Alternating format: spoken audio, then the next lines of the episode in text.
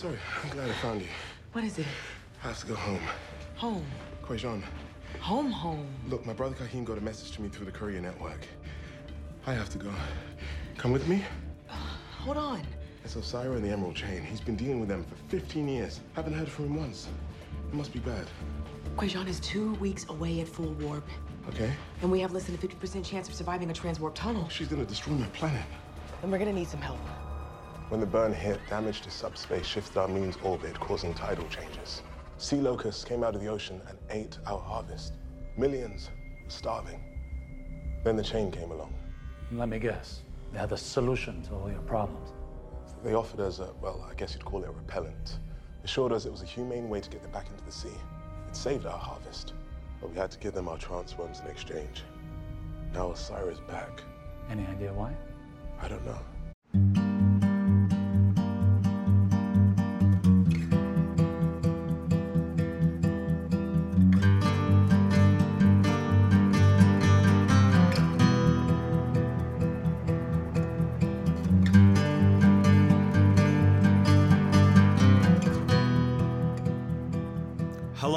Welcome to Strange New Takes. I'm your host Naj Karnik, and with me in a starship that's weaving around another one are Adam Bowen. Emily Bowen Marler. and Rudy Cusbaker. Strange New Takes is a Star Trek themed podcast that's supposed to be covering, you guessed it, Strange New Worlds, but that's not going to be out for a little while. So, with so much new Trek already happening, we thought we'd jump on in and start talking about every new episode that releases. Today, we are super excited to bring you our Strange New Takes for the latest episode of Star Trek Discovery The Sanctuary. But before we get started, we do want to encourage you to follow us on social media at the rate Strange New Takes on Instagram, Twitter, and Facebook. That's where you find us.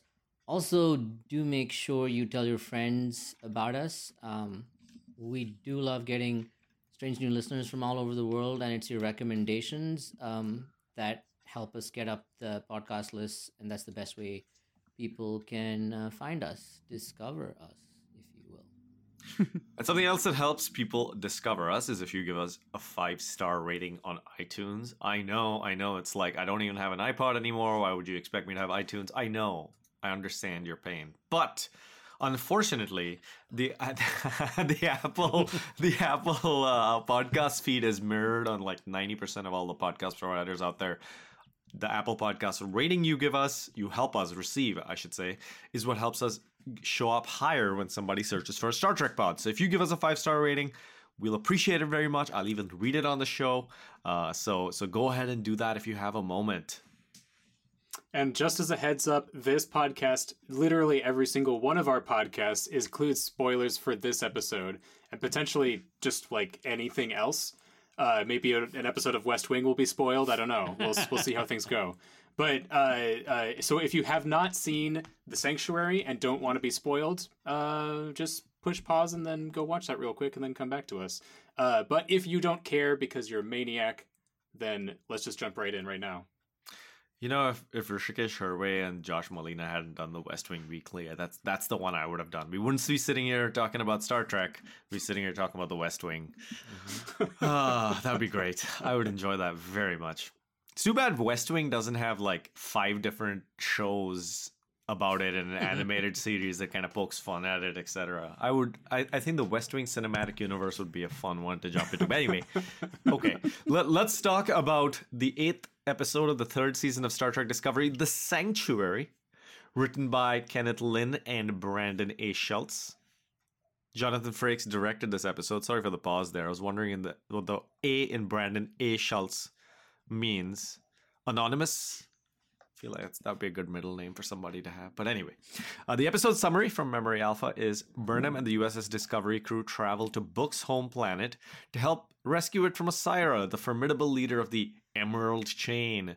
Meanwhile, Stamets and Adira continue their search for valuable information on the origin of the burn. Now, am I the only one who, even after the episode ended, didn't realize that Osyraa is the leader of the Emerald Chain?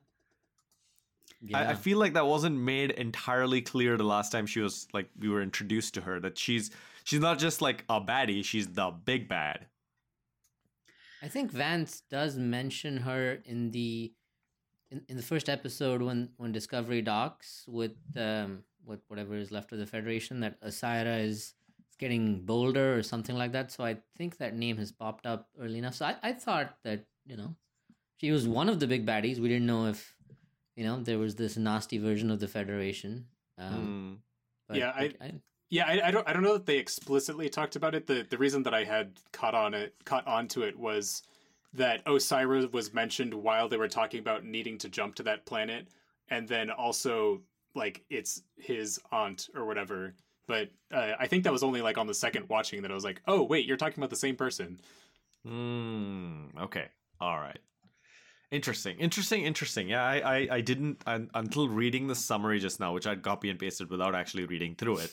I didn't realize it was Syra, and it was actually one of my beefs with the end of the episode where she's like, "You've now made an enemy of the Emerald Chain." I'm like, "Who the hell are you?" like, The leader. right? And then Syra would be like, "Yeah, who the hell are you, podcast man? Shut the hell up." Um, anyway, uh, You're going to feel the weight of the Emerald Chain notch. the full weight. Uh, okay. Anyway, anyway, just leave my house. My head gets blown off by the perimeter defenses. But okay. Oh no. Uh, so let, let's let's let's do strange new takes. Who wants to go first? I'm gonna go first because Adam just gave me mine. So, um, Adam, for those of you who have not realized, is my brother, and literally no one in our family pronounces A U N T aunt, except for him. Every other person in our not tiny family says aunt. so I just my strange new take is I wonder where Adam got aunt from. Does Jenny say aunt? I, I, I have said aunt since I was like a little kid. I know it's just I- so weird because not it's it's Aunt Debbie, Aunt Mary, Aunt Luann, like it's, they're all aunt, right? But yeah, anyway, I just think it's hilarious. Aunt Cindy, I might even say Like- aunt I when I am using it as their This is what I'm name, but I yeah, I don't know. It's So- it looks like aunt when you look at the word. it does, it does. But Aren't you glad you used- say it that way? I am. You you also did say paradigm one time. So I, what- I said that one Okay, time, okay. and it was the only time I said I it said audibly. I said it to you, and then you laughed I- at me. As, as much as I enjoy learning about Adam's word Okay, we'll we should on. keep moving. we'll keep moving. Sorry, and I'm the one that's supposed to go early. but anyway, sorry. Okay, so that's my strange new take for life. My strange new take for the episode is ugh. Seriously. I was not interested in meeting Osyraa. I figured we were going to, but I just don't need. And maybe they're going to redeem her, but I just do not need an irredeemable baddie in Star Trek. So I just don't. Anyway, okay. So just to clarify, the Aga was Osyraa, not the episode as a whole. Huh? Hey, we're not on ratings yet. Yeah, Okay. yeah. We, we can't we can't reveal that. That's a spoiler. Yeah, yeah. I'm later. just I'm just talking about Osyraa. Mystery alert. Okay. Okay. Uh, I think I'll go for my uh, strange new take. So uh, this is I actually prepared this one. Uh, so uh, my strange new take is that you should go watch Alien Worlds on Netflix. Uh, it was just a delightful little documentary about like what if aliens on some other planet, and we just like watched like a nature documentary about like these cool like uh, floating gas bags that that like to eat like other giant soaring creatures, and it was just I, I loved it. It reminded me of a show that I watched when I was a little that had a similar concept, and it was just I don't know. So if you want strange new aliens and strange new worlds, go watch it. Well, Strange Uh, New Worlds isn't out yet. Yeah. so yeah, so this is your In only choice basically. Um, so the for the episode, um, I'm gonna say that I the only time Star Trek has done the I don't trust machines, switch me to manual. Uh, the only time they've ever done that scene correctly is from Star Trek 2009, where the red shirt opened his parachute too late because macho and immediately died. Uh, that, like the it's the 32nd century. AI is probably very good, and our monkey brains are not very good at react at reaction times that are necessary for flying. And so, uh, unless, unless as children we have the AI put into our monkey brain, so we are monkey brain plus AI. So uh, maybe her her like uh, implant is literally just a different computer. She's like, switch me to manual. I'm gonna have the computer in my head do this instead. Maybe, but that thing is uh, 20, 23rd century tech. I don't know. I, I'm just I'm very uh, no, I'm not into this this storyline in general, and we keep on doing it. It uh, even in uh, even Riker had a chance at this one, but yeah. Well, I mean, he directed this episode, so you know, he was like, "Where's the joystick in the plot?" um, anyway, uh, well, I'll, I'll, jump in. Uh, you will understand the world a lot better, and I think it's just more fun if you read presidential memoirs in and, and or and or biographies, and you don't have to read like multiple ones of any president, but like you know, the, A Promised Land is a great place to start if you've never read any government based memoirs before. Um, the Alexander Hamilton biography by Ron Chernow. I know he's not a president, but you know he's a founding father. So it's it's I would say they give you an essential understanding of how uh, government works, which is a very very interesting thing. You know, going back to the it's it's far better at teaching about government than the West Wing, which I worship, but still. So so read presidential memoirs and biographies if you can they will help you with the world around you. But anyway, my strange new take about this episode is that I do not understand how they managed to cram so much information into so little time so well and I I was sitting there by the end of this episode just being like please turn the fire hose off. I can't like there's n- in more information cannot enter my brain. Also why aren't all the episodes like this?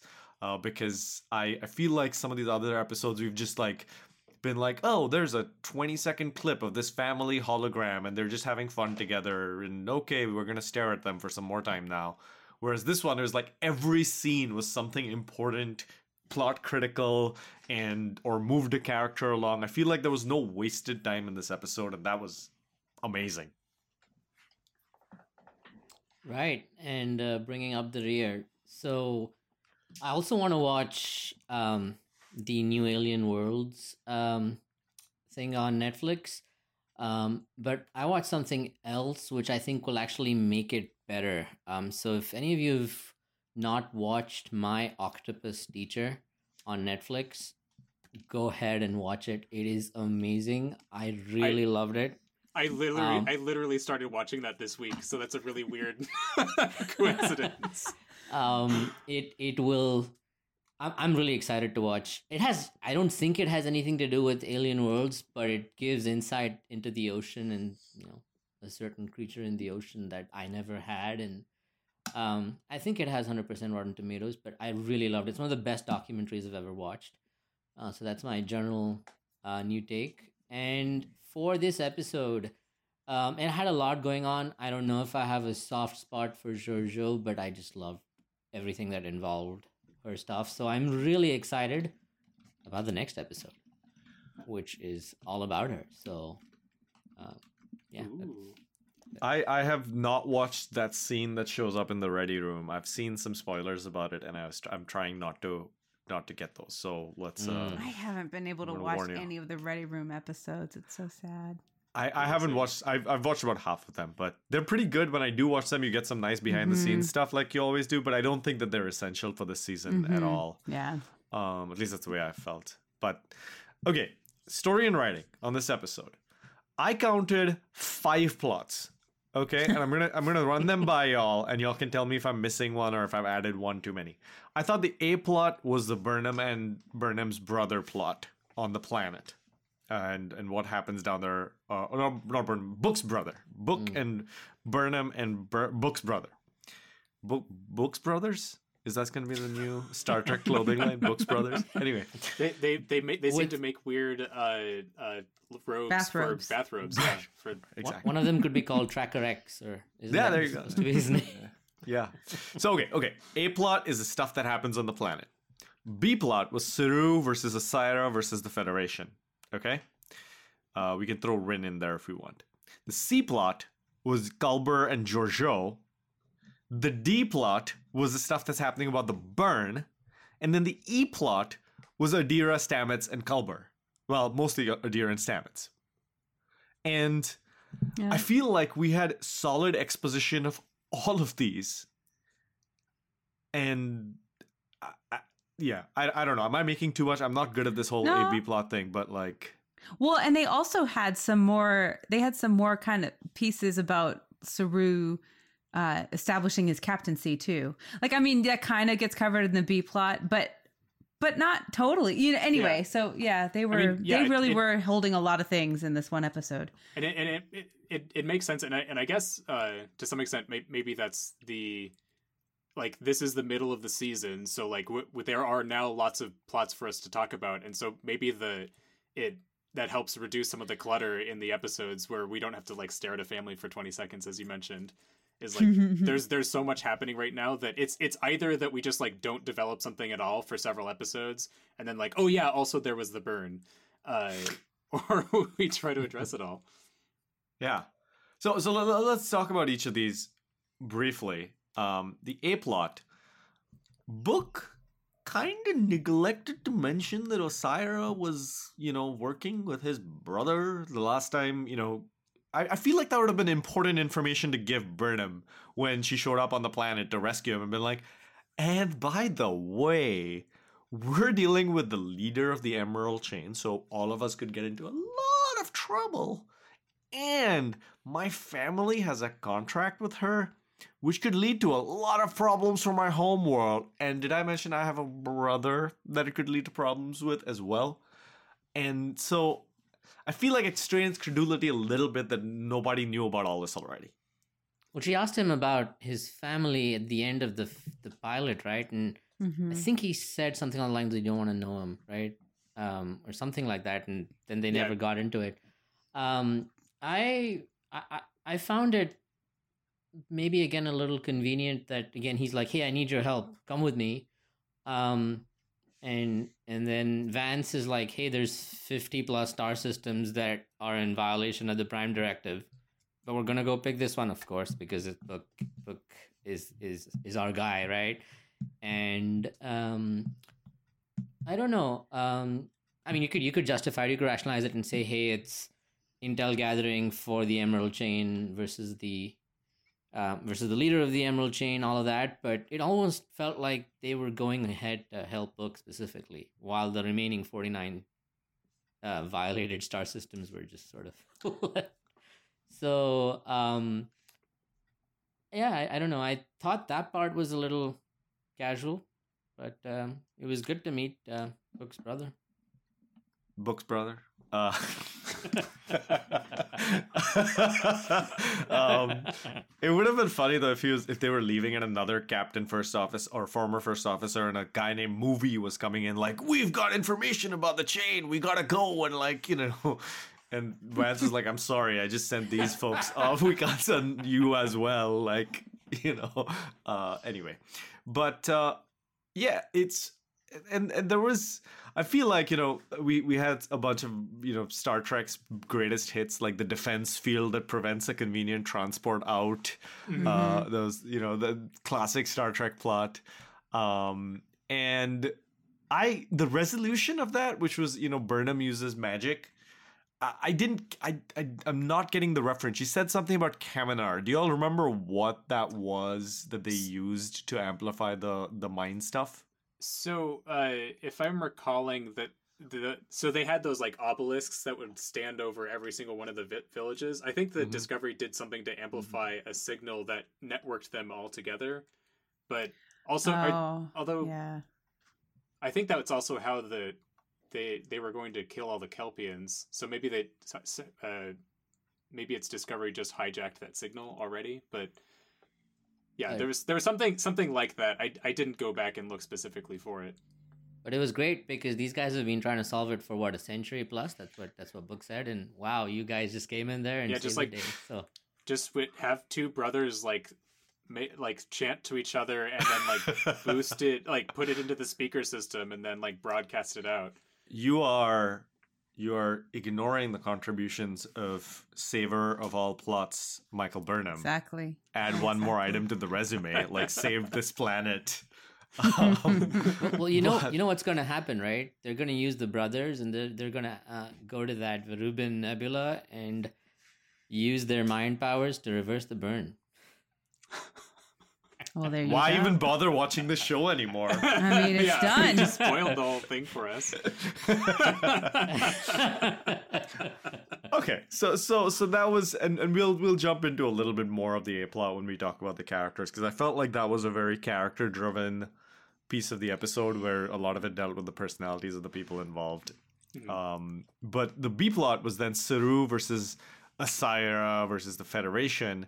As soon as did any of you have the sense that when Asira popped up on the screen, you're like, I know that actor. I've like seen, but it's Asira's played by. Excuse me. Osyraa is played by Janet Kidder, who I have actually not seen in other stuff.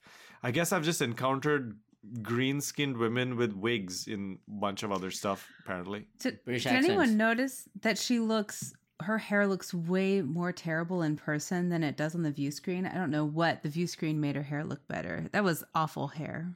Yeah, yeah. I, I was just I, I couldn't look at her face because I was just looking at the the weird like bang situation going on, and then it just yeah. I I, I wasn't as in, as into it. The the only Orion Orion that has ever had good hair is t- uh, oh my god, I forgot her name. Ensign. Ensign something. Tendy? Tendi. There Yes. you go. I, I should mention really quick that Janet Kidder, you've probably seen her. She's been in a, a, a bunch of horror movies, like Ch- the the original Chucky in 1998. She was most recently probably in where you've seen her as the Man in the High Castle as Leela Jacobs. So uh, that's but she's she's she has a storied career. And hair that doesn't show up as well outside of a view screen, apparently, or the wig at least. She's coming after all of us now, not just Notch. Right? Ah, there you go. um, so so essentially, what happens here is it's a battle of wills between you know your classic Star Trek baddie who shows up and it's like you're gonna get five minutes to do this thing. And then the captain is like, "Wow, thanks, Star Trek baddie, for giving me time to get around the thing that you wanted me to do. It would have been far worse if you just said, "I'm going to start doing bad stuff immediately without the five minute timer." Uh, so this is, I feel like you know, Star Trek villains they need to like create a little how to be bad with the Federation, and part of that is like don't give them time to wiggle their way out of stuff. well, I, Because I if mean, you give them time, they'll always solve it by five seconds left to go yeah, or something. At, at- at least for, for me, like that's what I really liked about Star Trek 2009 is like Nero just like immediately killed Robau and then started blowing up the ship and then like the and then like blew up Vulcan before we could do anything about it. Sorry, spoilers for 2009. uh, but So, but, Hey, you gave the spoiler warning, so Yeah. yeah. Y- y- Here's one for LDS, or, or you could stop the communication mid midway with an expletive saying, so E- Emily, you you were you you had some feelings about Asira. Mm. I just I just don't have any interest in villains that are just terrible and just kill people and like throw their nephews to be eaten by a worm. If you're gonna give me a villain, make him like Ben Linus. Or make him like you know, I mean, you know, find someone or like Gul Dukat. Like Gul Dukat was pretty terrible, but they still they did a really good job of bringing um uh, depth to him and and different sides of him where you almost felt sympathetic sometimes and and or even the way they like uh, sorry not to spend so much time on Gul Dukat but like the way they would like he had this really gross sense of the way he would talk about the Bajorans like they were his children. But like he had this weird way that he justified what he did. Mm-hmm. um and they i mean now granted we just met osyraa but there's like no hint of anything like that. Like this is just i'm just bad and terrible and i'm just gonna kill people because i Yeah, feel like I- and i have no interest in that Yeah, I, I don't get the sense that they're going to uh, complexify her at all. And it, it, like as as uh, Lower Decks pointed out, like the Orions have never been like a complex plot point uh, race in Star Trek. It's just it's only been like slavers and uh, yeah, There was there was some attempt to inject a sense of uh, I, I think was it Saru who who asked her like you know Orions were known to be Yeah. enslaved, so how can you justify Mhm. enslaving others? And I feel like that was an opportunity to give Osyraa just a little bit of uh, I don't know uh, some of what you're looking for, Emily. And so yeah Yeah. So, well, we ended this plot point in a convenient place. So basically, where the B plot took us is now Vance has no choice but to fight the fe- the Emerald Chain, uh, which is I'm gonna love seeing his reaction to Saru showing up and being like, "But it Like, was no, but we used to we used bookship. It's totally fine. And then we didn't uh, get our we didn't get a chance to actually explain why it was fine. And and and I appreciate the writers having that sophistication where Sarah didn't show up on the screen is like, damn, I wish it had been you who attacked me and not this other ship with your helmet. yeah, Now my hands are tied. yeah. the- by inter by uh, intergalactic treaty, I I can't do anything unfortunately. So next time I'll get you. right. And your little Um, dog too. Sorry, she's green. Okay. so uh, and and we also end up in a place where we understand some of the motivations behind the emerald chains kind of the the crisis behind the chain that we didn't actually know existed before this but Ryn tells us that the emerald chain is running out of dilithium so that's going to show up in a in a future plot somewhere but let's let's keep jumping along to the C plot which I identified as Culber versus Georgiou and I loved the writing. I think this is some of some of the best dialog that I've seen on Star Trek Discovery. Yeah, it, th- Yeah. th- this is just uh, th- this these are the scenes that make both Culber and uh, Georgiou just like great characters. Like they they're able to have like I don't know, just such such compelling like good dialogue back and forth. Like they like both like like she's trying to manipulate him and terrify him, and he just he does not care. I, I, I used to miss um, sarcasm that we had with the EMH and then our good Mhm. tailor on DS9, Mhm. and I think we're Mhm. getting some of that back here, right? I, I took down Yeah. some some phrases. I don't know if I'm noting them um, exactly, but when she's being tested, Emperor's physicians were buried with them as a sign of loyalty in my universe. Um, and she calls she calls Culber the oracle of the mess hall, which is something we all spotted. Like he keeps like whispering in people's ears, and um, uh, like quick comparison to Neelix, maybe I don't know. And then the random dialogue around, if I'd have time, I'd poison your children. Um, Yeah. love that. yeah, if I had time, I'd have children. Yeah, Yeah. th- th- so he he came back well, right? So I I don't know, Mhm. maybe that's a good. Uh, yeah. I um, I, I've really good appreciated pairing. how how he has how they've really developed his character uh, and are using him a lot this season. I I just like the the more you use Culber, the more I like the episode. Yeah. Mhm. Same. The in the D plot, we found out that the burn has a musical signal associated with it. Oh no, it's a Federation distress signal. Yeah. Grand Admiral William Riker of the USS Titan is in there, and he's in there to save us from an even worse burn that he stopped. And we'll find out that in the finale of this ep- this season. Uh, yeah. that was I'm- actually. Oh, go ahead, Adam. I, I I'm just I'm worried that we're in the worst timeline now with the with, like that this episode just confirmed that the writers have watched BSG and they're like that is the best plot point I've ever heard of. A song is what is going to be the cause of the burn and everyone just needs to like listen in the walls and like take lots of drugs and and uh it'll solve it somehow. But like it, it just I, I think like our maybe the best case scenario for me is like if it's just that the song is a dumb misinterpretation of the Federation's uh, distress signal, and then this episode is the last time we ever mention it. But I, That's I I'm gonna still I feel it's gonna be like the it's gonna be like the cliffhanger for the series for the season or something like that. Is that there someone's gonna like uh, oh, Osyraa is going to ominously play the song like on her uh her Orion lute, and we're gonna be like, oh shit, things are about to get real. and, and it all has to hyperlink, right? So the Barzan family, um, Adira's Gray playing that song. Yeah. It all has yeah to connect yeah at some it's gonna point. be a, a, a they're all gonna be playing at once like in a weird yeah it's all gonna happen And then there'll be a montage of Sylvester Stallone learning how to box while, Yeah. while it's being played. Okay. Uh, uh, but anyway. Sing the montage song, Adam. so so it's it's in the Verubin Nebula, Nebula. I think the one thing I will give this plot though, it makes me extremely like curious. Like the the way it was like framed, the way that it was shot, it just made it look like it just made me think like, oh my god, it's a Federation ship. Like I, I accused the writers of lacking sophistication last week, and if you just look at it from the like the top level over here, it's like, oh, it's a Federation ship. Come on, y'all. But like the way it was revealed and the way it said, I I, I couldn't help but be swept up. You know, uh, it was great. I I enjoyed. I that. wanted more of that and less of Osyraa. Ah, yeah, yeah. it- I just thought that was exciting. I thought that was mm-hmm. kind of an exciting reveal, and I liked the way they did it. And I was like, "Oh, go there, do that," you know. Well, and this plot and the Adira plot could have been their entire own episodes, mm-hmm, right? Mm-hmm. And, and there there is, you know, there there's so much in both of those just by themselves because we didn't see like this plot needed Adira to create a what is it, the algorithm or something like that, and. In another episode, it would have been Adira and Geordi like spending the whole episode making that algorithm, having lots of conversations about things, and you know we've had those in TNG.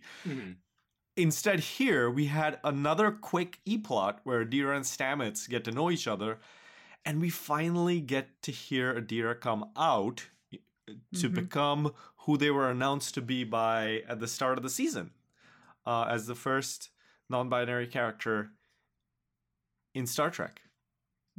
Yeah, it's it, Main it- character. That that's definitely one of the things that Right. it, it has been uh, a little bit frustrating because it it's it's sort of they they advertised it that way and then uh, like the when when we got introduced to Adira, they mentioned she like 37 times in a row. Uh, as which I, I sort of assumed that would be uh, the moment where we sort of learn about it, but I'm glad that we did actually have the coming out moment and are able to um, sort of like talk about it a, a bit and it's not just that it was a like hey look at how progressive the writers of star trek and the and the uh, executive producers are. We like brought someone on. Like it's like it's actually going to be something that we talk about and, and deal with in the season and it's not just like i don't know. I I, Well- I I felt a little cynical towards the early parts parts of the season.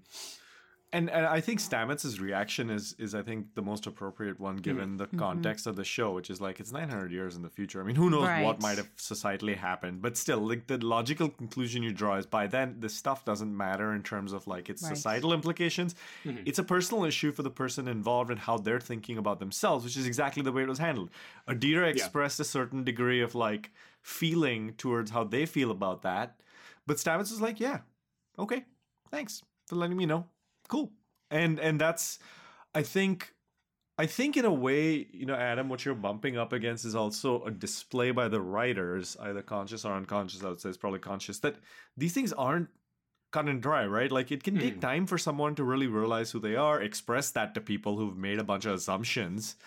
And and it you can sometimes find yourself living in a duality which you have to you know code switch between because you're uncomfortable saying expressing yourself or whatever Yeah. um and so i think in some ways the anticipation that we felt i, I kind of wish that we had not even known uh you know yeah, my ha- frustration is mostly with the marketing of of this season because it like Yeah. if we hadn't made that as like sort of the as as much of a, a thing that they were talking about ahead of time like we could have just had it be something that organically develops in this episode and sort of the audience can uh i guess sort of like process it along with adira and stamets. And uh but it's instead kind of what we had is that the the audiences uh if they are aware of the marketing at the very least are just sort of a little bit confused as to why we seem to not be even bringing it up at all or hinting at it at, at all in the episodes. But um but yeah. Now I'm sure I'm sure they would have done this for marketing anyway, but there's this little part of me that wonders if um, another um, fan favorite uh, series had not had its creator make such sadly anti-trans yeah statements. Um, it's kind of like so I have I'm a huge Harry Potter fan and I'm a huge Star Trek fan, and it felt like a balm having Star Trek Yeah, be like, yeah. look here we're we're gonna have a non-binary character, we're going to have a trans character, they're going to be portrayed by actors who are non-binary and trans, and you know so Yeah. um anyway so I th- there's a little part of me that's like oh Star Trek, thank you, thank you, Yeah. I needed you know I needed that after the disappointment of um anyway i don't know that that has anything to do with it but there's there's a little bit of um there's there's a crossover in some of those um fandoms i think mhm, for and sure. so And I think, um, Adam, the point you bring about around uh, um, how much the audience was waiting for this or aware, um, maybe there is a part of the audience that hadn't quite picked up on it, and I think what the writers did this time was they they almost coached how one you know should respond respond to stuff Yeah. like this really well, um, because not not just in how Stamets responded directly um, to Adira, but even afterwards when they were having when uh, Culber and Stamets were having a conversation, it wasn't like, "Oh, did you hear?" It was literally uh, Yeah. a conversation where they normalized, you know, talking about uh, such a person in the third person, and they, you know, they were right there. So, so Mhm. Yeah. that was good for me. I think there's some Yeah. good education there. No, for sure. I, I I do really like sort of in isolation of the the marketing stuff. I think that the the writing has dealt with it pretty well, uh, Yeah. and that, that like those were, yeah, I, I I agree that that was a good example of of how to sort of process that in real time. I mean, maybe we can reflect on this marketing piece when we recap the season at the Mhm. at the end. Um, I, I do want to take us some memorable moments before we go into break here. Um, we talked about Culber and Georgiou's dialogue already. I think we we should highlight the dialogue between Stamets and Culber. I thought that was adorable, and I uh, I I. It, it, Stamets in particular, you know, it, it just having this paternal instinct in some ways Yes. was just just adorbs. But um, were there other moments in this episode that you all picked up on and were like, I love that? I thought the um I I literally was laughing out loud during the figuring out what um Saru's uh warp, you know, or uh, what his Yeah. catchphrase was going to be. So I did enjoy those. anyway. Yeah. But um so I th- I thought this episode actually had a lot of it had a lot of little gems, you know, like mo- you know, I don't always laugh out loud during Star Trek episodes, but I did laugh out loud during this one Other and it also did feel like a general it the ending felt so tng hmm like it just so it was kind of that i mean aside from a Asy- asira you know but um it just kind of it had a, it was just kind of a nice episode but I I, I enjoyed when Summer when when Grudge jumped on top of the uh on on top of Ryn basically. Ryn just Oh, yeah. freaked out. What is this? uh, like a pet right, and it was just they were they were both very unprepared for that attack run. They're on the run, and he's like, she's like, "Where do I shoot?" And he's like, "What's this on my lap?" And I'm like, oh, Yeah. is, "How is this going to work out?" well. Then they have that like long conversation where Detmer's like looking at Ryn and talking, and I'm just like, "Aren't you in a life or death Yeah. situation?" Like, and you also just put it into manual mode, and yeah But I like those two joysticks come out of nowhere, right? Like, and Uh, then she sort of, yeah. Um. I, I I will say that another thing that I'll take away from this episode is that like totally racist kid at the end who's like, "Oh, lizard!" It's like, "Hello, species is a name, uh, please." but that was pretty awesome i totally would have wanted to go peel some of his skin off anyway that was the F like plot when of the episode. sunburn you know and- yeah, Um, okay, well, uh, let let's take a break here. We shall return with the expansion to World of Trek and character development notes. Took a sec for Ryn to chill out. Once he got Grudge in order, he just told me exactly where to aim, and it was just, I'm as valuable as the cat. oh, knock it off with the whole sad Andorian thing. You're a friggin' hero. She'll be back, Osyraa. And it will be bad next time.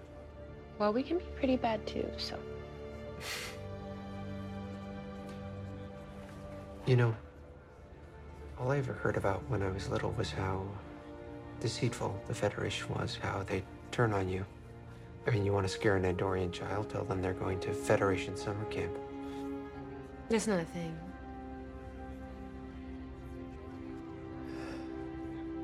I need to tell you something. Something that will give you an advantage. They're running out of dilithium, the chain. That's why Osyraa wants me back. I'm the only one who knows. And now you do. Welcome back to Strange New Takes. We're reflecting on the fact that we've been doing this for a little while. Episode 20, everybody. Look at that. Look at that. If if we were a person, we'd be in the sophomore year or junior, depending on how if and if you're on a traditional approach to education here, you know. and definitely not drinking at all. Nope. Not at all. Yeah, not being like Not one more year and I don't need to go to Cabo to drink. Okay. Um I did not do that. Let's move on to talking about the expansion of the world of Trek in this episode of Star Trek Discovery. First of all, we found out, as Rudy mentioned earlier, that the em- Terran Emperor's personal physicians are buried with them as an incentive for the physician to provide better care. If you're going to die when the Emperor dies, you have a vested interest in keeping that Emperor alive. I appreciate sometimes just how one-dimensional the Terrans are. It's it's kind of funny just because it allows dumb stuff like this to come up, and it's it's Yeah. great. Well, it it, it it was one of the few instances where it's like, I I can kind of see their logic there. Okay, like that like that that wasn't just like it like completely out of left field insane. Like it is. It is at least I can imagine some totalitarian ruler being like, "This is the thing that's best for my safety. If I So- murder everyone who's in charge of my sa- safety." So okay, I, I have a That's little, why Donald Trump recovered from COVID. So I, I I have a little story. Uh, so my other soccer podcast that I used to do, I used to open every episode with a dumb question, like a really really dumb question that my co-host would have no idea what I was going to ask them. It would be something ridiculous. And one time, what had happened was that the um, dictator of Kazakhstan, not Kazakhstan, um, Chechnya, uh, Ramzan Kadyrov had invited the Egyptian national team during the World Cup in Russia to come train in Chechnya. And as part of that, he'd had this whole like he'd invited the Egyptian stars and the biggest star in the world at that time, Mo Salah, who plays for Liverpool, which Rudy's a fan of. Mm. He had been like touted around as like the dictator's buddy and like they'd taken photographs and stuff. And Salah later came out and said like that was against my will. I was forced into doing that. I, I couldn't get out of it. And so the question I'd asked my friends was, or my co-host was if you were a dictator and you could do whatever you wanted and an eccentric thing what is it that you would do? And essentially the answers that we had i had to cut from the episode and be like i have learned things about my co-hosts that make me uncomfortable and and for years after that, we referenced, we joked about the fact that we had asked this question on the podcast before and it had never been broadcast. Uh, but Adam, you just responded me about, uh, you just reminded me about that. I have learned things about you and your approach to dictatorship that make if you if you try to take over, I'm gonna try and stop you. Okay, let's just put it that way. He did not learn that from me. to, to- to Adam's defense, isn't that what the Egyptian uh, pharaohs and emperors used to do? Just bury everybody with them. That was I couldn't so, remember if it was the physicians. No, so so the pharaohs early on, like in the first few dynasties, like the first like two or three dynasties of ancient Egypt, there there's evidence of humans being buried with them, and it actually there's a lot more evidence of the ancient Sumerians and Assyrians who did that. But this is how the Shabti figures in pyramids came about, which are these little human beings. Because instead of having all these helpers buried with you to help you in the afterlife, the logic was that they would all come to life and help you in the afterlife so that you, as the pharaoh, wouldn't be doing any work. The ancient Egyptian religion basically said, oh, yeah, these little stones, they come to life and help you. And I, I can just imagine the first pharaoh to do that. The priests are like, Pharaoh, we've discovered something amazing. You don't have to kill us. You can just have these little things. They'll come to life and they will help you. And the pharaoh's like, "Are you sure about this? I really? Why don't we just have a couple of you anyway?" It's like, "No, no, Yeah. no. We're Do- do sure." Pascal's wager. Okay, well, maybe, but let's just kill you just to be safe. Right, right. You know, I mean, we'll find out one way or the other, right? Then we can send a message back. anyway, sorry, I, I, you, you touched a live wire of one of my greatest interests in life, we, ancient we know history. you're going to so- ask us that now. right? at some I'm, I'm, point. we can Uh, do this segment. Let's let's do it. okay, e- Emerald Chain. What did we learn about the Emerald Chain in this episode, y'all?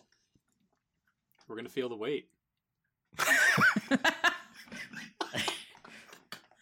They don't care about anything. They're just going to kill and rape and pillage and they have no morals and you know, they're totally irredeemable and no, actually, you know, I will say um the the um uh Ryn's comments and actually there may have been I don't know if Osyraa made those comments or not. But show you that the Federation may not the Federation has a reputation that's different than what we would have Yeah. thought the reputation of the Federation was. So that does give a little bit of depth to, um, or nuance to perhaps to the Emerald Train, Emerald Chain and its, and its existence. I can't talk, Yeah. but Yeah, at the, at the very least, we're getting a glimpse of what it's like to live under the power of the, or like in the influence of the Emerald Chain. Is that you, the information that you have of the Federation is at least very different from what our characters believe. Um, I guess what we'll see if if some of that ends up being true. Maybe we're going to learn some things about how parts of the Federation, when things were uh, in the early days, maybe it maybe you really did have to make deals, or things didn't come for free, as uh, uh, Tilly was kind of offended to learn. Um, this is this is interesting that you mentioned that because maybe it's just because I ended up reading this chapter right after watching the episode. But in A Promised Land, President Obama talks about traveling around different countries and learning to deal with diplomats and and other nations, and he's talking about specifically how when he's working he was working with Chinese diplomats and sometimes with other countries in that kind of orbit. He saw they, they saw foreign relations as kind of a transactional thing where you do X, we do Y. This versus that. There was there was very little in terms of kind of moralist moralism or Hmm. uh, altruism in terms of the diplomacy. And I think that we see this with the Emerald Chain also in the way that they deal with planets. They come, they introduce themselves to pre-warp culture, say you need something, or they like damage something maybe, like we saw with those miners. mhm. Um, uh, unclear if that was Emerald Chain or just the couriers, but you can see how they can take away a resource to start or provide a resource for to start a transactional relationship that then keeps them intrinsically linked with those people. yeah, Oh, it's it's a definite parallel to what's happening in reality in terms of um, South America and Africa, right? With the the big powers going in and sort of getting into these agreements, and and not all of them are necessarily for the benefit of the local people, especially long term. Mhm. So mhm. mhm.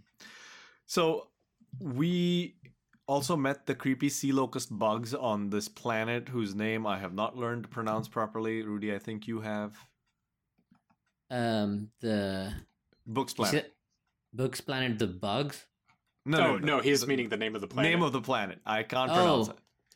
Kwejian. Kwejian. I don't Okay. know. I'm that. That's what I'm. I'm going with. It kind of reminds me of Kwajalein Atoll. Isn't that where like NASA has like a deep tracking radio telescope somewhere in the middle of the Pacific? Yeah, that's that's the closest. Okay. plot I have. Well, well, this planet has these creepy sea locust bugs that have shown up and had to be pushed back at the end of the episode. We also found out that books people ask and not command the animals. Mm. Kind of a charming thing. Mhm. and we we also find out that the you know we talked about how the federation isn't trusted and we talked about and it, there's a perception that anything they do comes with strings as Ryn Mhm. Expresses well let's with that let's jump into talking about characters specifically uh, pour one out for Tolor. Ryan Justin Bieber was eaten. uh, best was how Osyraa was like, "You won't feel a thing. It's a transworm," and it's like he he did. He was screaming. You hear him screaming, right? Like yeah. so. It was involuntary screaming. It just happens, you know, when you Eaten by a yeah you, transfer. you just chomp down on the body like that. It's just it's just you can't help it. Oh, I also just like I'm having a great time. Yeah, ah, yeah. This Yeah, is there we go. amazing. He was ah! it's but it's muffled from the the jaws clamping down on him, so we just couldn't hear it right. yeah, right. exactly, exactly. At first, when he got dropped down into the thing, I was like, "Is this the trash compactor from Star Wars?" You know. yeah, I thought that too. yeah. Well, Burnham gets sent down onto the planet as an observer, and I was just sitting there being She's like, good at "S- that. "Oh, Saru, don't, Commander She's She's Burnham, so good at observing. Right. don't do anything. I want you to come right back, okay?" It's like, what? Don't become pivotal to the plot, Michael Burnham. You've saved too many planets, okay? We can't have that this many statues of you. Okay, so what, what did y'all learn about Burnham in this episode? How was her character developed? I, you know, I have to say that this episode was not about Burnham for me, and I didn't Mm. really. It was one of the first times where it, she did not feel like a driving force in the episode. There were other there were other factors that were doing that. So I didn't really feel like we learned that much necessarily, or Yeah. it, there wasn't anything that stuck out to me. Yeah, it, it's kind of like she she appeared maybe more often than she needed to, but it wasn't. It didn't feel as ham fisted as it has in the past. So, and I, and I I did appreciate how like it it was Book and his brother that were it was the Book's brothers uh, that were the, the headliners of, of this, and and it wasn't just all about her. I, I did appro- appreciate her approach to kind of the the home world before they even got there. Like, I'm I'm gonna like it. It's your home. It's like Mhm. makes me imagine like what if they'd shown up and it was like a planet of needles or something like that. planet that smells of like lutefisk and everyone eats exclusively lutefisk. This is Like, how long- great. M- more insight into each other's minds than we have now. it's like it's, it's a bold prediction. Like I'm going to like it. Are you sure? There are things out there. Anyway, um, let's let's talk about Book, who had uh, Ache Hernandez as his brother Kyheem. The first thing we hear about the brother is Michael going, "He's." My, and Book interrupts my brother, so she's not saying something like he's not black. yes, yes, Michael, astute observation there. Um, uh, did, I I don't think we got a full explanation about like the family. We just got an idea there's something complex going on there. Uh, Yeah. yeah, and I mean, well, it's not, there's something with the father and the grandfather, and I don't know if they were part of if they were the ones that initiated. Yeah, it's it seems like the there- some or- sort of monarchy type thing happening, uh, and I'm wondering if if also if his family are the only ones that have the magical eye or magical lights in the forehead ability. Yeah. Uh, because it it seemed like it, if the message was like, oh, we should just work together and like do our thing and dispel all the locusts, like there were like ten other people that we saw this episode. Shouldn't they also help a little bit, even if they're not as good? Like they light up like seven lights on their forehead instead of twenty three, but. and and his family is called a family of killers and poachers in the Mhm. first episode of the season. That's what book says, and that Yep. occasionally someone like him is born into the family as as like a a balancing force of some sort. So it's it's unclear whether yeah, I, I just didn't get a sense of any sort of like explanation of of any depth in terms of this family relationship and and how book might have fallen out yet. We just know that something like you said, like there was other folks in the family, book had a different attitude and then something Mhm. happened. Well, and I, So- I guess I from this episode I kind of reinterpreted it the the line of like killers and poachers as more that's how he has reframed his family's sort of legacy based on what his father and grandfather did, Mhm. uh, rather than literally their their job is to hunt and kill creatures and whatnot. It's just sort of like the betrayal of the transworms is what uh, sort of led him to have that feeling.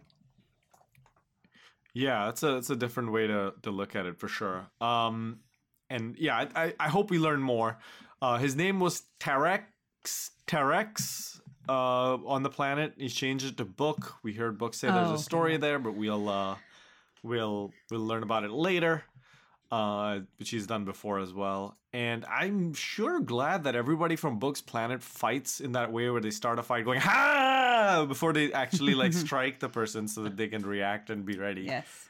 uh, that happened in the final fight where the brother shows up. in- I like their guns. They had these rifle-like guns with just shot out arrows.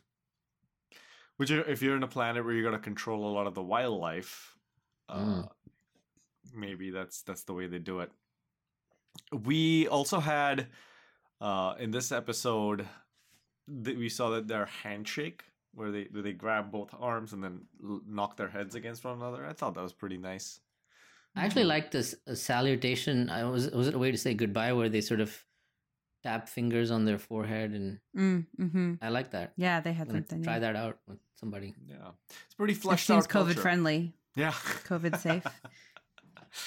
uh, let's let's let's talk about Saru briefly, um, and uh, I, I should note at this point, Emily, you're gonna have to to step away in a second here, uh, leaving Yeah, the I've got about five minutes. two of us to finish the episode. Um, wh- why don't you tell us uh, right before you go in the chat what your rating is, and I can read it out when when we Oh, okay, reach that okay, point. okay, Uh, yeah. But uh, we will we'll miss you for the end of this episode. Uh, let, let's talk about Saru though before we go. Before you go, um, he he demonstrated some hearing skills. Well, I, what what I thought was weird is he demonstrated his hearing skills, and the camera zoomed in on his eyes, and then we like looked at what his eyes were doing, and then they're like, "Oh wait, no, he said hearing," and then we looked at his ears, like, "Okay, that's that's what he's doing." Uh, but yeah, it I, I that's come up a few times. He seems to have like incredible senses. He's got an amazing memory. He knows ninety some languages. He knows all about Italian painters and can uh, have he has a, a ready metaphor about them for any situation. But uh, yeah, Maybe he's a hologram. What did y'all think about the captaincy he showed in this episode? Liked it. I mean, he's he's continuously um, proven his position in balancing the somewhat renegade nature of his crew from time to time versus um, what Vance needs from him. Um, And also in terms of diplomacy in, in the episode with uh, Ni'Var last time. Um, and then he he managed to balance um, being an observer. It didn't work, obviously, but there was an attempt to be an observer and still influence um, the ship. So good on you, Saru. But uh, you're going to need all of those skills when you go explain to Vance what happened. Yeah, and Uh, I, I what I appreciated about this is it it shows uh how the interesting that or how well uh Tilly and Saru work together. Uh, and it- and it's sort of like exemplifies like what a good relationship between a captain and first officer can be versus like what he had with with uh, Burnham, which was basically like say some supportive things every once in a while, but like then completely undermine each other for the rest of the episode. Uh, Yeah. And so I, I I'm liking seeing this aspect of things. In terms of his catchphrase development, did you all see anything that's gonna stick, or do you think uh, he's gotta keep uh, keep going back? I, I to think the- we need to keep keep looking. I I feel like it, Although, it- out of, oh, go ahead. I think this is this is going to be the situation where like he he's he's going to learn to like just not worry about it, and it'll just um, he'll magically have one. I was expecting the magical one to happen this episode, but I don't think it did. So The only one that had any potential he didn't try out. I thought Manifest could have had more possibility than the other with, ones with his that he like had long for him. fingers, he could probably do some exactly, sort of exactly. like but manifest and do Has jazz hands or something. Yeah. suit his personality. Um, I was thinking maybe we should vote for our own options. Um, I don't know. uh, I was thinking of punch it, but it doesn't suit his personal. well, that that was also Pike in 2009. So was that was that hit it or punch it? he, he said punch Oh. it in, in 2009. I think. Ah, okay. okay. Pike is hit it in this Discovery. Yes. that- Ah. which is my personal favorite. Saru is honestly kind of a make it so kind of character. Like that, something like that would Yeah. work for him. Like he could pull that off. Like, hey, That- hey, watch watch some of these VHS tapes we have of the 24th century. I think you'll like well, this you know, one. he like he likes to pull the the um, characteristics from different captains, right? You know, he Yeah. had that list of yeah, you can Google about to- Picard. and yeah. Like, oh, he had a really good catchphrase. Let's do yeah, that one.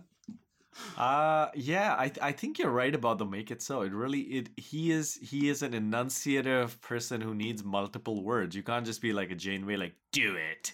He he doesn't have that like uh that sense. I don't I don't think. So Hmm. Okay, well we'll see. We'll see what he what he comes up with at the end. And uh, one other thing that I wanted to point out with Command was that Nilsson in this episode actually has something that she does that isn't just, oh, there's something important happening. Let me get out of the chair and let the captain back. And she objects when Saru wants to get them involved. And it makes sense for the, the officer with the most amount of like experience commanding the ship who's actually put in charge when Saru isn't there to be the one who says, hey, maybe that isn't the best idea. And so I really appreciate that we got to see Nilsson actually doing something. That was good. Now, what do y'all think about Tilly in this episode? I had a couple of different flavors. Um, she did manage the whole um, burn discussion well as a leader. I thought that was nicely choreographed by her. I, she did rub me a little the wrong way when she started. I took it as snapping at Ryn when he comes in and he's like, "Which one of you is the captain?" It's like, "No, that's not how it goes." And then she kept. She said something else in the just later. Um, but then in the end, she sort of, you know, mess hall oracled him, helped him out, and uh, all was good. I I will say I really enjoyed Tilly saying uh to, to Ryn, now say it with the respect the rank deserves.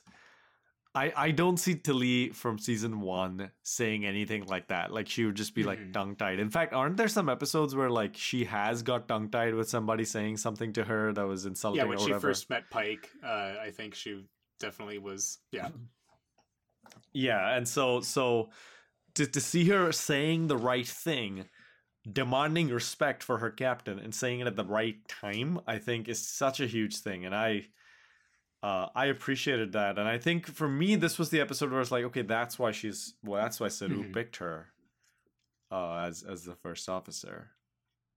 yeah. I I think that this was this episode was definitely like proof of that. This was a good choice, and uh, yeah, maybe she makes them like sort of. Some parts of it, I'm sure, will be awkward, or she'll feel like she made mistakes about certain things. But I think overall, she's doing a very competent job at this. Yeah. Moving on to to Stamets, we we talked about the the the paternal instinct. We found out that he plays piano. Any other Stamets related notes that y'all wanted to throw in there? I, I guess just generally, it, I like that. I mean, we had that kind of like weird turn where he went back to sort of s- uh, episode uh, episode three season one, asshole Stamets. But uh, I think they're they're giving a good. He like he's definitely an awkward dude, but um, he like has a soft side to him, and he is a, an empathetic person when he like is giving space for that to be a thing. Mhm. Uh, so I, I I do appreciate when we get sort of softer side scenes with him. yeah, he was he was. We we definitely got the side of Stamets in this one that we really liked, and I, it's interesting given how much he and Jet Reno share on-screen chemistry. That Jet's absence in this, I think, in some ways allowed Stamets to have a more kind of adorable, like Mm-hmm. unchallenged, kind of caring attitude in this, rather than kind of having to be on the back foot, dodging, Yeah. like being caring but also dodging some like attacks. Uh, we talked about Culber a little bit already, but I, I again will shout out that we're we're actually getting to see what dying and coming back from death does to somebody with his attitude where he's just now fearless. Like he's Mhm. willing to call out whatever. He doesn't he doesn't need your shit. Like he he's just gonna he's gonna put it like it is. I don't care if you're ex terran emperor we're gonna fix you and it's gonna be the way it is and i love that i also saw i think this this might be one of the first episodes where if you've seen him and dr pollard like working on a patient together Mm-hmm. because I mean, some there was you know Pollard replaced him, and so there was some question like, now he's back, what's going to happen? And I like how he's kind of becoming more of like the cons- counselor type person, and then Pollard is more of a medical practitioner. So I enjoyed that. Yeah, I, I really liked him in this episode, and and and nothing against Tilly, um, but when Saru was trying to pick a first officer, I obviously Culber doesn't have command experience or technical experience to be a first officer, but his personality, um, for me, it was like if there was an ideal combination of Culber and Georgiou, that would be even better than like a Burnham type of person as an as a first officer. But Mhm. um, so he, I think they can really do much more with his character. His his everything he does says, um, is it fits the character. It it, Mhm. it doesn't feel off at all. It's very compelling, for sure. And uh, let's let's let's give Adira a bit of time as well. We talked about I think most of the stuff dealing with their coming out uh, already, which is a significant moment. We found out that Gray isn't talking to Adira anymore, which I feel like is a huge bombshell. And I don't know if we spend enough time talking about that in this episode, given the significance of what that is. Yeah, yeah, it's it's almost the we should have like flipped the length of the scenes around a bit because it was like, oh, Gray's not talking to you. Uh, we're gonna be playing in the key of G minor, and uh, yeah, let's just go. Yeah. Let me get your mind off that. Yeah, it, it was it, like, is this a person like a thing where y'all had a fight, or is this some sort of chemical thing? Like, what is? Yeah. A- anyway, I mean, we'll find out, I guess. But uh, also, why isn't Adira been given a uniform yet? Uh, yeah, too young. Yeah, it, this is the this is the 32nd century version of the Wesley sweater. So Right. It's like or or just wear some casual clothes or whatever because that's part of the EDF uniform. Anyway, it's just very strange. And like Star Trek does stuff like this where you're like this is this person's outfit now and because we want our viewers to recognize them every single time we're going to give them this awesome little cue that they have that they're Yeah. wearing around the place. I, I guess we we've at least gone over like uh um Trill don't keep their rank when they sort of switch on to the next host. So maybe it's sort of like uh Adira never went to uh Starfleet uh Academy and so like isn't a member of Starfleet, is on this crew, but so only gets assigned space pajamas. Yeah, I think I think that's probably the better question is why isn't Adira considered part of Starfleet? And uh I mean, especially if like Aditya Sahil was like, like given his commission right away, it's like why can't Burnham just show up and be like, "You haven't been waiting forty years, but here you go." But Well, uh, and- although and- and also why- was, uh, uh, Aditya had had like way better, uh, had a much better uniform. So like Adira should get like that nice collar thing going on. But Yeah, yeah, exactly. So, okay. Well, uh, moving on to Georgiou, we found out. So now we've not actually talked about what happened in that Georgiou Culber plot in terms of moving things along. We found out that Georgiou has some sort of brain dysfunction that is probably killing her. We had the Star Tech that just like hooks onto her head and hey, immediately allows us to know what the problems are and like that she can steal to like view her visions. I was I kind of groaned a little bit when she stole those, but then to have Culber and the security catch catch her, I appreciated so she doesn't get you don't have that like oh she's gonna be like face down in her quarters having like overdosed on the like technology classic plot either. Um, so and so that, I guess that's interesting. It was also interesting seeing uh, a red alert happening. But like, oh yeah, I guess the medical personnel like they don't have to like like Culber doesn't have to go to battle stations or whatever. Like it. I mean, I suppose eventually he should be available, but uh, it, it was interesting seeing everyone else sort of like, oh shit, it's red alert, and he's like, no, this is my patient. I need to be talking to her and like Mm-hmm. uh, dealing with this right now. That's the most important thing for me. And I I, think- have two security guys to accompany me. Mm-hmm. Well, Well, it was while interesting also like the first scene of this episode, Culber and Georgiou are talking and, and he's like feels comfortable talking to her on his own. And then suddenly when they're doing stuff, Burnham has showed up. And I gotta say, kicked uh, at- I was like, why are you here? Like, what, what is what purpose do you serve being here as a character? And and the funniest thing was at the end, the, the of that scene, Culber says to Burnham um, something to the effect of like, "I'll call you if you're needed." Yeah, why wasn't that the case the first in the first place? I, I guess some of this frustration is because it was the start of the episode, and like by the end, I didn't care so much about it. But like, Yeah, the beginning yeah. was like, "Oh, Burnham's here again!" Like Culber's getting her help. It's like, what are you doing? But anyway, excited for the next episode, which is gonna f- focus more on the Empress and this brain dysfunction issue. Apparently, uh, Ryn had a bunch of screen time. Yeah, and I, I think we I think we're getting a hit. Like we might we talked about the antenna uh last time we saw him, but I I think they were growing a little bit over the course of the episode. Mm. So I, Yeah. I think I don't think we we have retconned that like their antenna don't grow back. So it was probably relatively recent that he had had them removed. Yeah. And what do y'all think about the scene with him and Tilly at the end? Where do you think that's leading in terms of his place on the ship and involvement with Starfleet? Well, he's the potential leader in exile or regime change dude. I, I don't I don't know if they will dismantle the emerald chain or, you know, Mhm. cut the head of the snake. Um, and then take his help in in reestablishing a more uh, merchant oriented uh, agency, right? I don't know. Star Trek Yeah. will will tell it will show us that uh, the the values of re- regime change and putting uh, someone who's uh, more amenable to your economic incentives uh, in power, and how that's just it always works out, and it's always a good idea. Yeah, let's. Uh, that's Always. Kind of, yeah, I mean, it's it's gonna be. I think there are some tropes that he could fall into, and I'm kind of interested to see if they avoid them as well.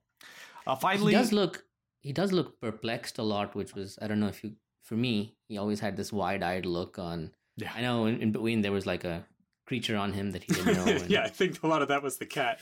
that was that was hilarious. Oh my god, there's someone took a screen grab of his like face when the cat jumps on him, and it's just like this is bad podcasting. I'm making the face, Yeah. but it's it's just very funny. Shocked and scared expression. Uh, Detmer is a great freaking pilot. Detmer prefers manual controls, and we also saw that. I wonder if the the conversation she had with Joanne at the start, where Joanne was like, "These, con- you know, the computers like reprogram the consoles for you." Detmer's like, no, I, I, I want them just the way I want it, uh, and or I wanted there to be a failsafe. And Joanne says the only failsafe you needed was you. I wa- I kind of wondered why that conversation was kind of there, like what the console signified, and maybe it was at the end.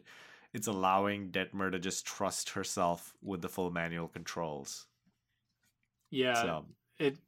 I mean, it, it's it sort of still gets into that weird handling of her, uh, sort of the dealing with being like too macho p- plot line of, or like the PTSD or exactly what it what it is that's happening with Detmer. Uh, I'm because I'm not sure that the, I mean, definitely like trust yourself and and whatnot, but uh, we, we seem to have been we st- we are still avoiding the like oh but maybe you shouldn't have to work so hard and like we should like take some time and work on your care uh, as opposed to just like oh yeah let's let's definitely put you into the middle of a battle uh, where yeah you could just super die and then we'll cr- we'll punish you for doing that too Uh, a few trivia points before we move on to ratings. Uh, there is someone on Reddit whose name I can't now remember who pointed out that this episode was supposed to air before Star Trek Lower Decks. You saw that Carol Freeman in one of the cold opens in Lower Decks is trying to figure out what her captain catchphrase is. And that was supposed to be parodying this episode, most likely, because the writers on that show probably knew what was going to happen on Discovery. But because Discovery is delayed thanks to their audio processing or their editing process and the audio recording needing to happen uh, taking longer, those were reversed, which is kind of an interesting thing to consider. Uh, Osyraa, we see Osyraa picking up a com badge while she's talking to Tolor. That com badge was from Picard, so there's a little bit of kind of props being exchanged between those two series. Um, we had a, you know, I, I on our Instagram I posted a picture of the map that Vance had in his office a few episodes ago. Uh, we see that map again, and this time it identifies Kronos as specifically as existing, which is pretty nice, um, I would say. And the apparently there, there's somebody on Reddit who says that the Verubin Nebula may be a nod to the late astronomer Vera Rubin. I don't oh. know. Do y'all accept that? Yeah, Maybe why wouldn't we? Actually, the, the first thing that I thought about when we we tracked it down to a nebula and then like a strange signal in the nebula, I'm like, V'ger. I don't think it's V'ger, but I'm glad, I, dude. My notes had the same thing. I wrote V'ger down. oh my god. We are ah. That's uh, that makes me happy. I'm glad I'm not the only uh, one who, who saw that. well, I mean, Well, there, there is both Voyager one and Voyager two, so uh, I can't remember which one was V'ger. so the other one might have caused the burn. Do they specify? That's interesting. I'd have to go watch it. I haven't watched. I've watched the motion picture only once, and I haven't watched it again. So I should. I should go. That's and, not a uh, bad choice. What you know what you don't want the ship in the nebula to be, right? You don't want it to be an SB nineteen ship, because then it was the Vulcans Mm, that started. Hmm. the- the Nivarans. So yeah. I mean, Oh, that, that, that would be interesting, though. Uh, I just don't want it to be Starbuck, but uh, oh my god. Okay. Yeah, no, not that. Oh my god, I I was not a fan of the way PSG ended, but anyway, it's a whole different conversation. Um, let's Busy talk about, a. Go ahead. Go ahead. I was, I was just gonna say let's talk about strange new ratings. So uh, let's let's give this episode a rating. Why don't I usually say who wants to stick their neck out, but this time we have somebody who's typed up their strange new rating. So I'm just gonna read it. Emily left her rating for us. Three point seven five on five. Osyraa brought the episode down for me. It made me so annoyed, and even though I liked almost every other part of the episode, I had to bring it down a full point just for Osira. Blech. So that is Emily's rating. Uh, do one of you have something you'd like to give as a rating? uh, maybe I'll. So I, I think for me it was a six out of ten. It was just kind of a meh episode. Uh, for Okay. me, it's like th- there was I. So that some of the stuff that that you talked about, Nacho, of like that it had so many plot points. I think actually for me was a bit of a detriment because it felt like we were just cramming too much in.